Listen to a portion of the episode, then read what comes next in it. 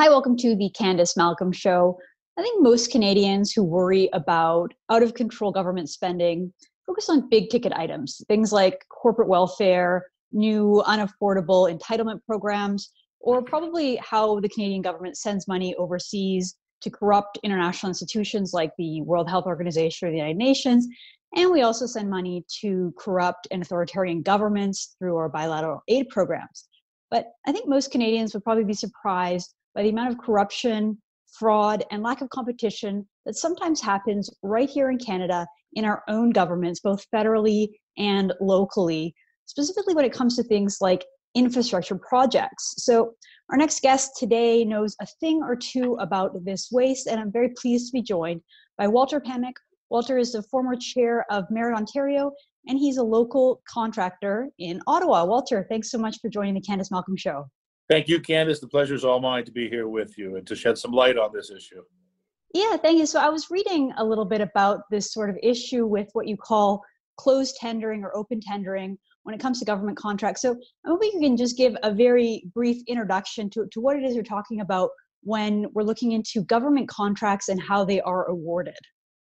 Uh, certainly, I'll, I'll just uh, give you a little brief overview, Candice.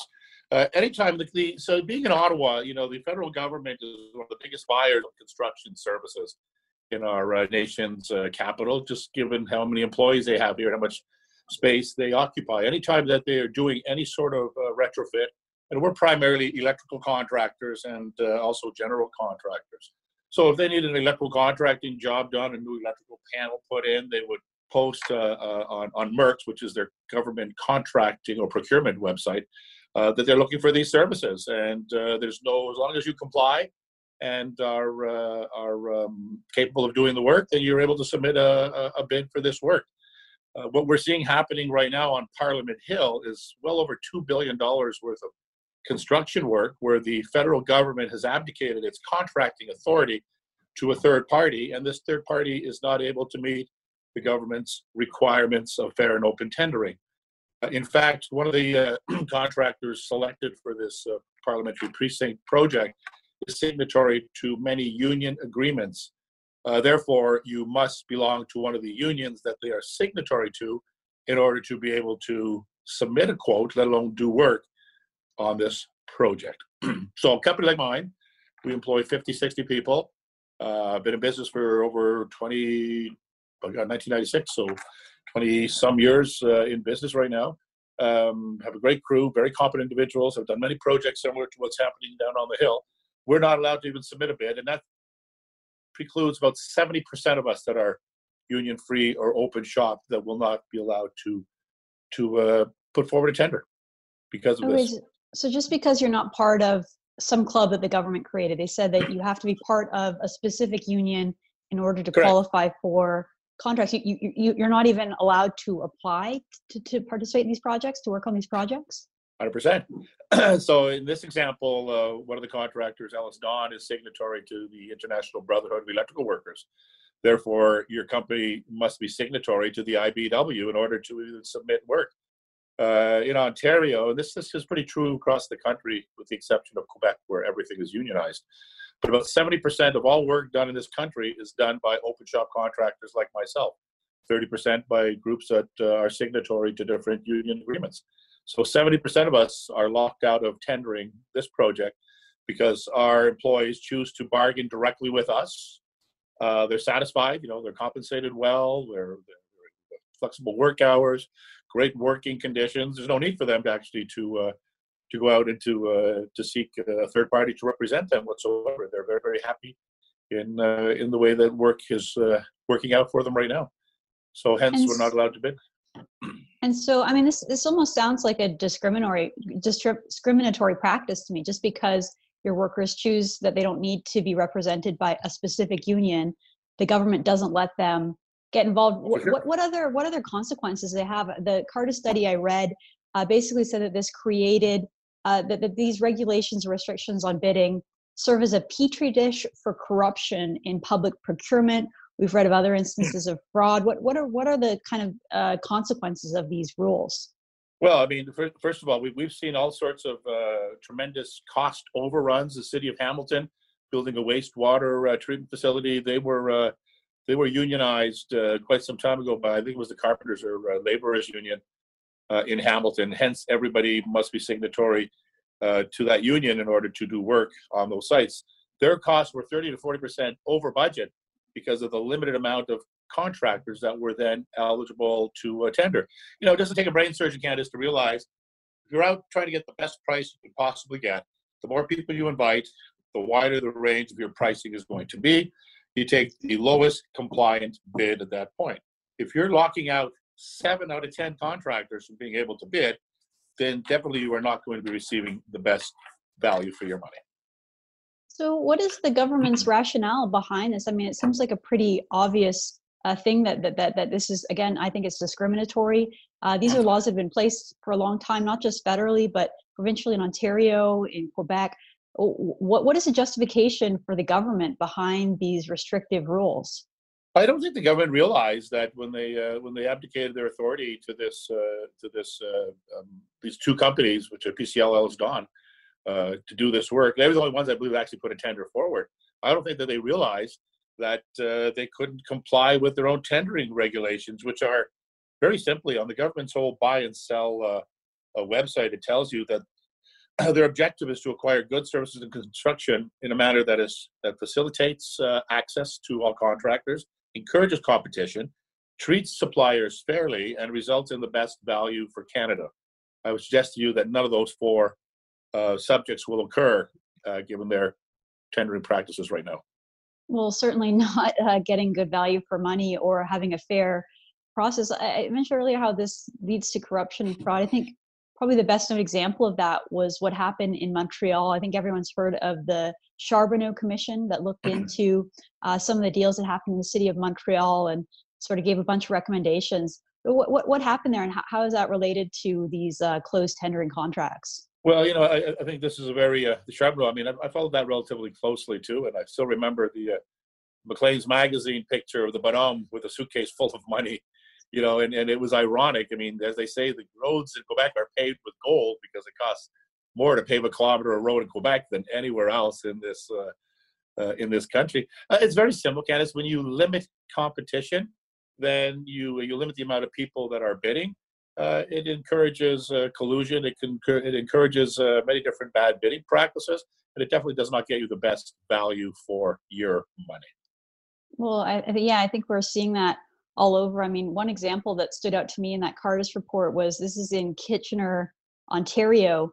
There was a um, basically Kitchener was looking to build a simple brick public washroom um, and the lowest bid that they got because they had these restrictions that blocked out 40% of people who could uh, or more than 40% of people who could 70%. potentially bid on these 70% okay yeah so the lowest bid to just build a simple public brick washroom was $564,000 and that didn't even include the land that was just the construction costs which again you don't have to be super familiar with construction and costs to think wow, 500, I mean, that's the cost of building a house, not, not a bathroom. For sure. You, you could build a four bedroom home in Ottawa for that kind of money, let alone a little single person washroom, right?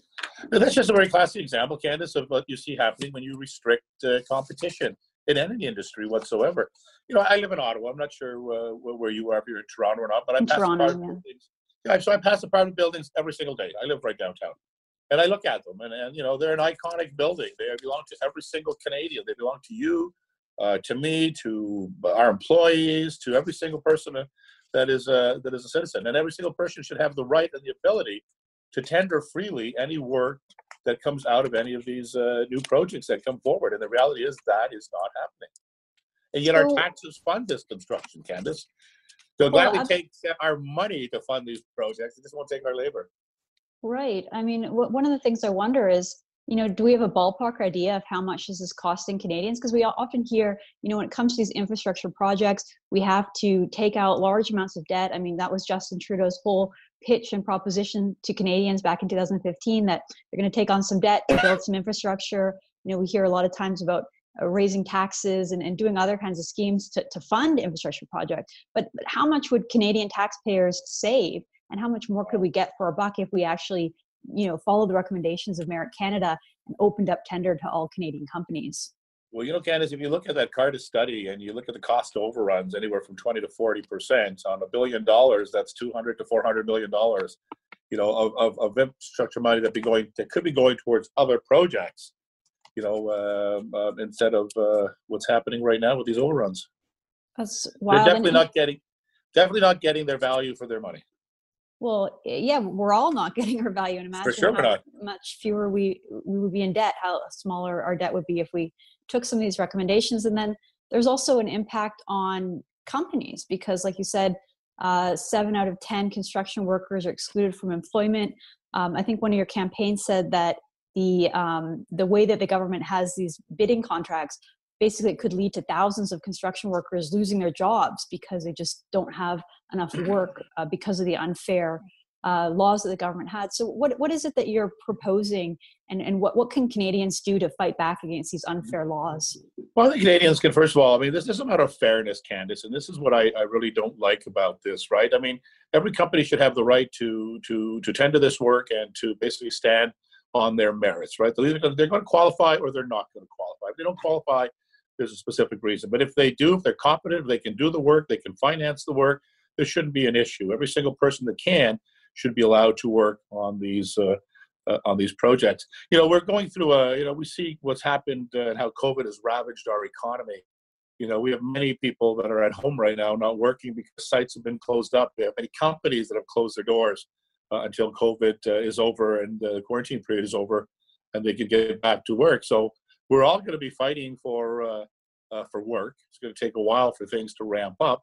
And the sad reality is that we will not be able to uh, tender this work on Parliament Hill, which we should be able to. On top of this, there's also, I read recently, there's over a billion dollars worth of work coming to the West Memorial Building, I believe, and the uh, uh, Supreme Court of Canada building. So again, you know, we need to stop this because this will just keep perpetuating itself, and we will not be getting the best value possible. So, what other recourses do do you and your you know your company and your workers? What do you have? How can you fight back against the government uh, for, for, for, imposing these really restrictive rules that, that do hurt your business and, and they're unfair to all Canadians? Yeah, this is the tough part. Uh, you know, Candice, we have provincial labor legislation messing meshing with a federal project. We've had a uh, a legal opinion done by a well-respected local law firm, and they believe that uh, we should be looking at, and our best chance is a charter, uh, a charter challenge actually, and basically it's they're stating that uh, the mandatory requirement for a union affiliation in order to present a bid for this request for proposal is a violation of the freedoms of non-association under Section 2D of the Charter. So we're looking at that uh, a lot uh, closer. And, uh, you know, we're going to fight. This is not just a, a, local fight. This is a fight that will take us right across this country, Candice, because the federal government has buildings from coast to coast to coast. And I believe that every competent company should be able to put forward a bid, uh, regardless where in this, you know, this beautiful country of ours we actually live. It should be open, should be transparent. Every single company should be able to bid. So, Walter, one of the questions I had was about the differences in laws between the previous conservative government federally under Stephen Harper and the current government of Justin Trudeau. Has Justin Trudeau made this problem worse? Is it the same? Has he been better? What, what what's your diagnosis here? Um, I think he's made it a lot worse, Candice. Um, if you remember back uh, during the Harper years, he had brought forward uh, Bill C three seven seven. It was Russ Hiebert that brought it forward. It had to do with union financial disclosure and uh, any expenditure over five thousand dollars was going to have to be listed. You remember, unions uh, do not pay any taxes, so on all the dues that they collect, uh, any revenues they have through training halls, etc., they pay absolutely no taxes. Estimates are that's in the range of two point five to four billion dollars worth of uh, income that's not being taxed by the federal government, which could result in about eight hundred million dollars in in revenues for this government if they wanted to go there. Uh, Stephen Harper had brought in 377. It had passed uh, in the Senate. Uh, I still remember that day very, very well. And uh, the building trades had gone to Trudeau just in the 2015 election and had thrown all their weight and support behind Trudeau. And guess what he did? 377 is no longer around. He got rid of that nice piece of legislation.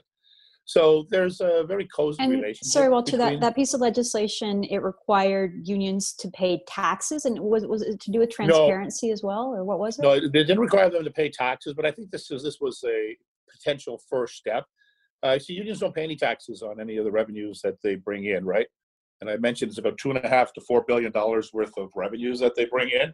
They were going to have to disclose every transaction that was over five thousand dollars in value. So if they were taking a trip to a convention in Vegas, they'd have to disclose that instead of a line item on their balance sheet uh, that would show uh, travel expenses, for example, or on their income statement that show travel uh, expenses. Uh, it, would, it would all have to be broken down individually instead of one lump sum of a million dollars or whatever it is. Okay. And they were not, uh, they did not want to do that. Don't know why. We can only uh, make assumptions as to why people would not want you to see where their money is actually being spent. But um, I, I, think that they realize that there's so much happening. See, union dues are supposed to be used for collective bargaining purposes, and that's why they're not taxed. But collective bargaining for most unions happens once every three years over a look, two, three, four month window or so, right? So the rest of the time, you know, those funds are being used to uh, operate halls, to lobby the government to ensure that union only work happens on projects like Parliament Hill, and none of that money is taxed. So I think they saw the writing on the wall, which is why they didn't want this uh, legislation to be around anymore.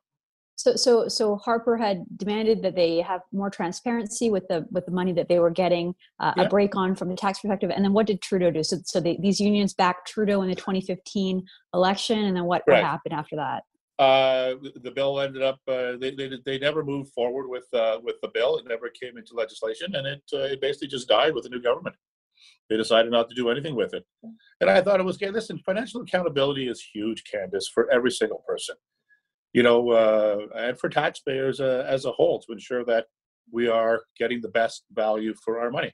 And if the money's not being spent where it's supposed to be spent, then maybe there is a, a reason to tax it.